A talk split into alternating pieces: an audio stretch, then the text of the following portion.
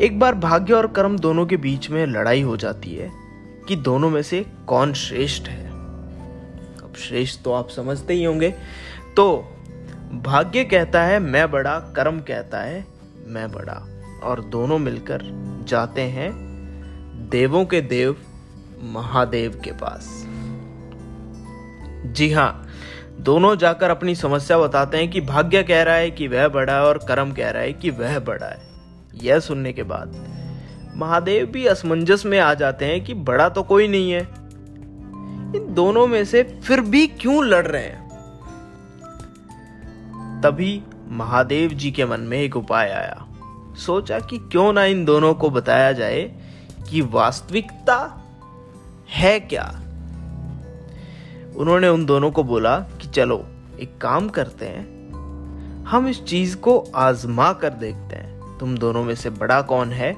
यह और यह कहानी शुरू होती है यहीं से। एक बहुत ही गरीब आदमी था, लेकिन वह बहुत आलसी था। इतना आलसी कि वह सामने रखा हुआ खाना खाने की मेहनत तक नहीं करता था। एक बार वह एक जंगल से गुजर रहा था। वहाँ पर उसको एक पोटली गिरी हुई मिली। उसे नहीं पता था कि उसमें क्या है। लेकिन उसने जाने बिना भी उस पोटली में कि क्या है, उसको ठोकर मार दी और आगे निकल गया। वास्तविकता में अगर जाने तो उस पोटली में हीरे और जवारात थे। व्यक्ति ने कर्म नहीं किया, इसलिए सामने आई हुई कीमती पोटली भी उसे नहीं मिली। अगली बार शिवजी ने एक नया खेल खेला।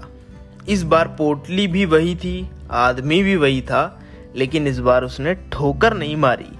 उसने पोटली को उठाया और उसको खोल कर देखा।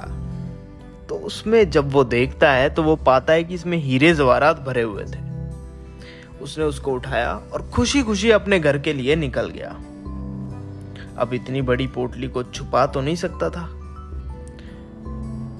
तो वह उस पोटली को अपने बगल में डाल के और मस्ती से चल रहा था, जैसे कि आज उसको दुनिया भर का खजाना मिल गया हो।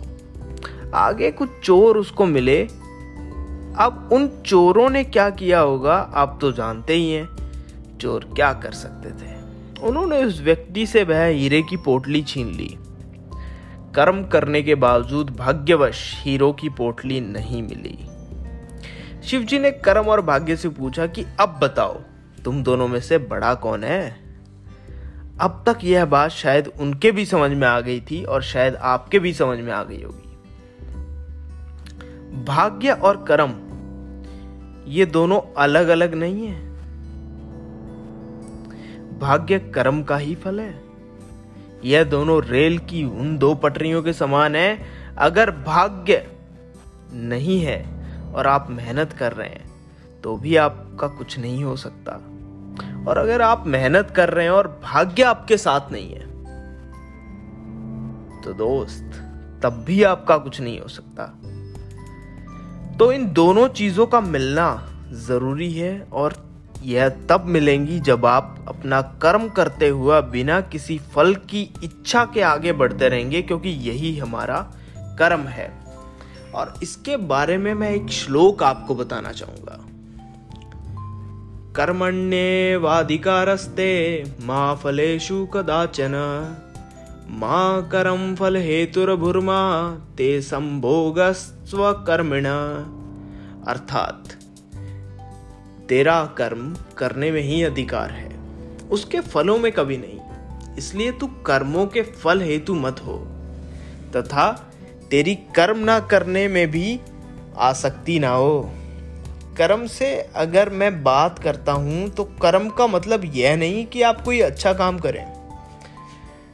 कर्म का मतलब यह है कि जो काम आप कर रहे हैं, उस हेतु प्रयास निरंतर रखें। आज नहीं तो कल भाग्य आपका साथ देगा ही। और जब दोनों साथ देंगे तो सफलता निश्चित है।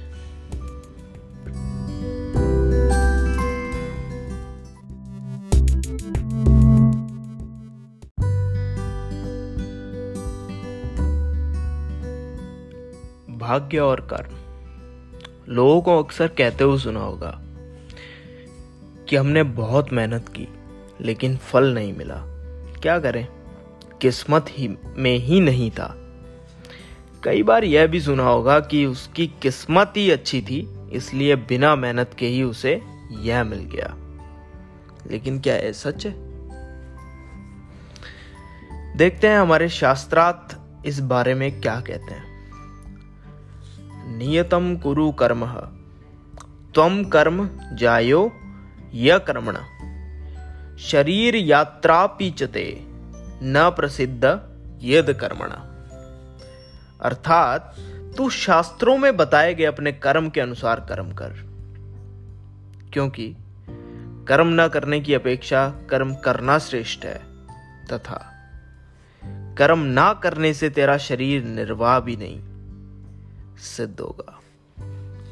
जो परिस्थिति जिसके सामने आती है, वो उसके लिए खुद जिम्मेदार है। सो हर मनुष्य अपना भाग्य खुद बनाता है, अपने सोच और कर्म द्वारा। आइए इस प्रसंग को एक कहानी के माध्यम से और स्पष्ट करते हैं।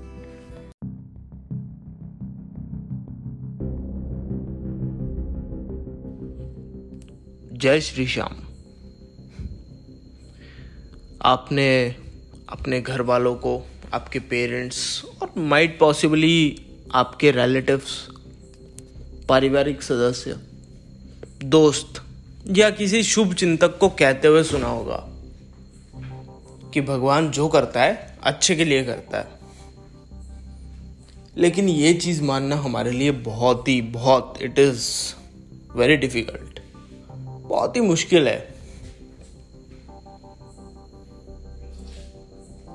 क्यों? मतलब मैं भी नहीं मानता कि भगवान जो करता है अच्छे के लिए करता है। मैं भी नहीं मानता था। And this is exact scenario कि जो हमारी जनरेशन है, वो ये नहीं मानती है।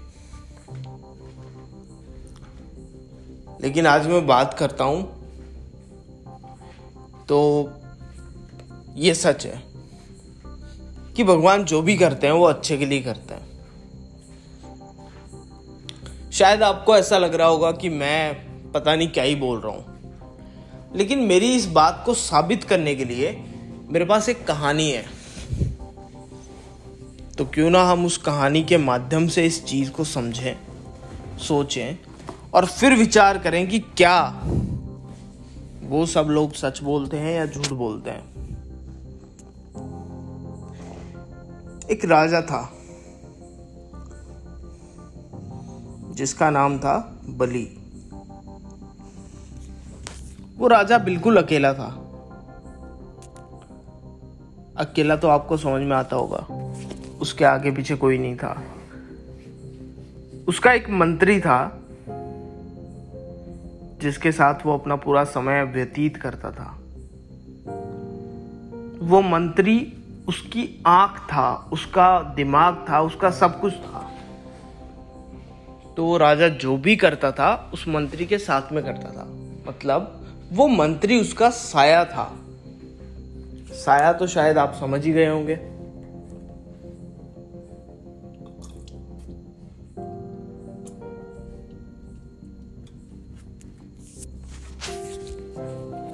राजा अगर शिकार करने जाता था तो मंत्री उसके साथ जाता था। राजा अगर किसी की सहायता करने जाता था तो मंत्री उसके साथ जाता था। राजा अगर किसी को कोई भेंट देता था तो मंत्री उसके साथ जाता था। बहुत दिनों तक ये सारी चीज़ें चलती रही। एक दिन ऐसा आया, जब राजा और मंत्री दोनों शिकार करने गए हुए थे। हुआ यूँ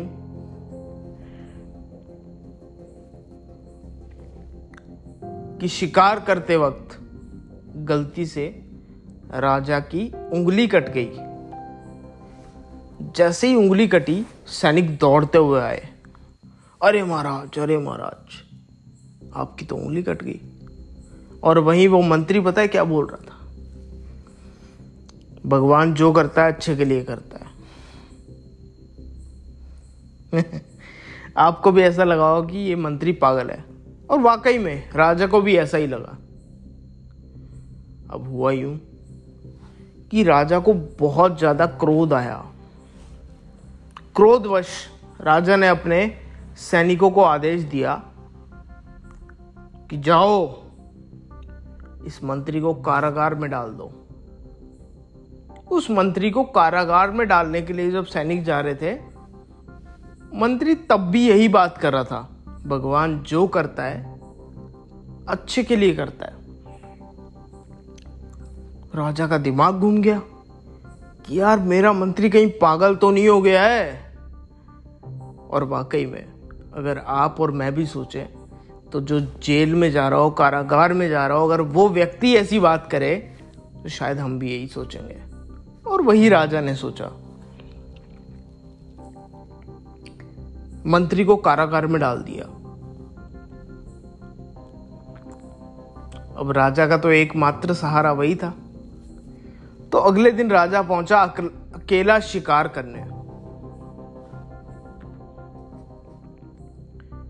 और वहीं जंगल में कुछ लोग देवी माँ की बलि दे रहे थे। देवी माँ की बलि तो आप समझती होंगे। नहीं समझते तो बता देता हूँ। देवी माँ को प्रसन्न करने के लिए, काली माँ को। बीहड़ जो इलाके होते हैं, जो जंगली लोग होते हैं, वो बलि देते हैं मनुष्य की। तो बलि दे रहे थे, लेकिन उनको कोई आदमी नहीं मिल रहा था। तभी उनको राजा दिखा। उन लोगों ने राजा को उठाया, कैद किया नहलाया धुलाया, बढ़िया उसको बहुत ही बढ़िया से श्रृंगार करके वो बलि लेने के लिए लेके आए और अचानक उनको पता लगा कि राजा की तो एक उंगली कटी हुई है। तो दोस्तों, मैं आपको बता देना चाहता हूँ कि अगर आपका कोई अंग भंग है और तब आपकी बलि दी जाती है तो वो बलि स्वीकार नहीं होती है। इस वजह से उन लोगों ने राजा को वापस अपनी कैद से रिहा कर दिया, छोड़ दिया। राजा वापस अपने राज्य पहुँचा। राज्य पहुँच के उसने सीधा अपने सैनिकों को आदेश दिया कि उस मंत्री को बाहर लेके आओ।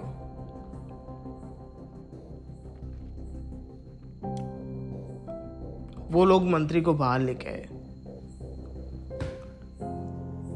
राजा ने मंत्री से पूछा तुमने एक शब्द बोला था, एक वाक्य बोला था,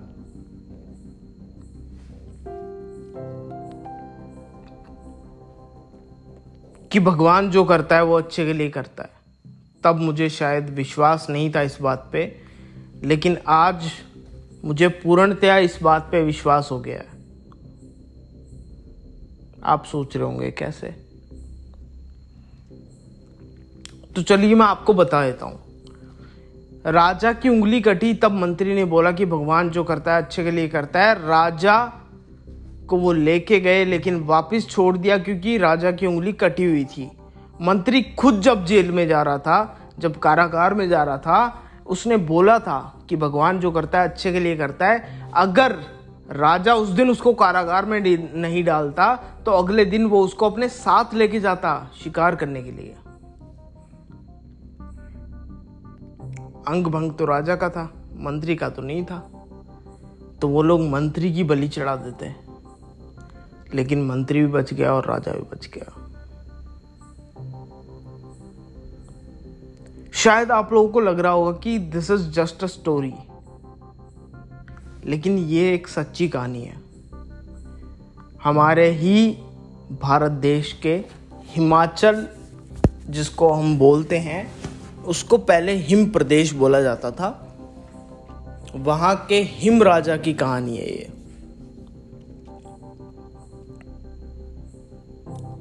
और आज के वक्त में अगर बात करता हूँ तो बहुत बार ऐसा होता है कि हमारे साथ जब कुछ गलत होता है, हम ये सोचते हैं, भगवान, आपने ऐसा क्यों किया मेरे साथ?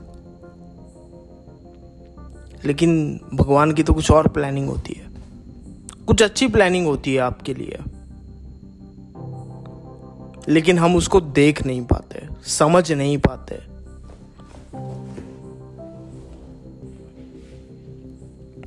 यही वो कारण है कि मैं अभी कहता हूँ, भगवान जो करता है, अच्छे के लिए करता है। इस कहानी को, ये जो मैंने आपको कहानी सुनाई ये तो बहुत पहले की कहानी है, जिसको शायद आप सच माने या ना माने। लेकिन इसी को सटीक करने के लिए मैं आपको एक रियल स्टोरी सुनाऊँगा, जो कि शायद इस एपिसोड में पूरी नहीं हो पाएगी। अगले एपिसोड में हम आपको ये कहानी सुनाऊँगा। So stay tuned be available thank you so much guys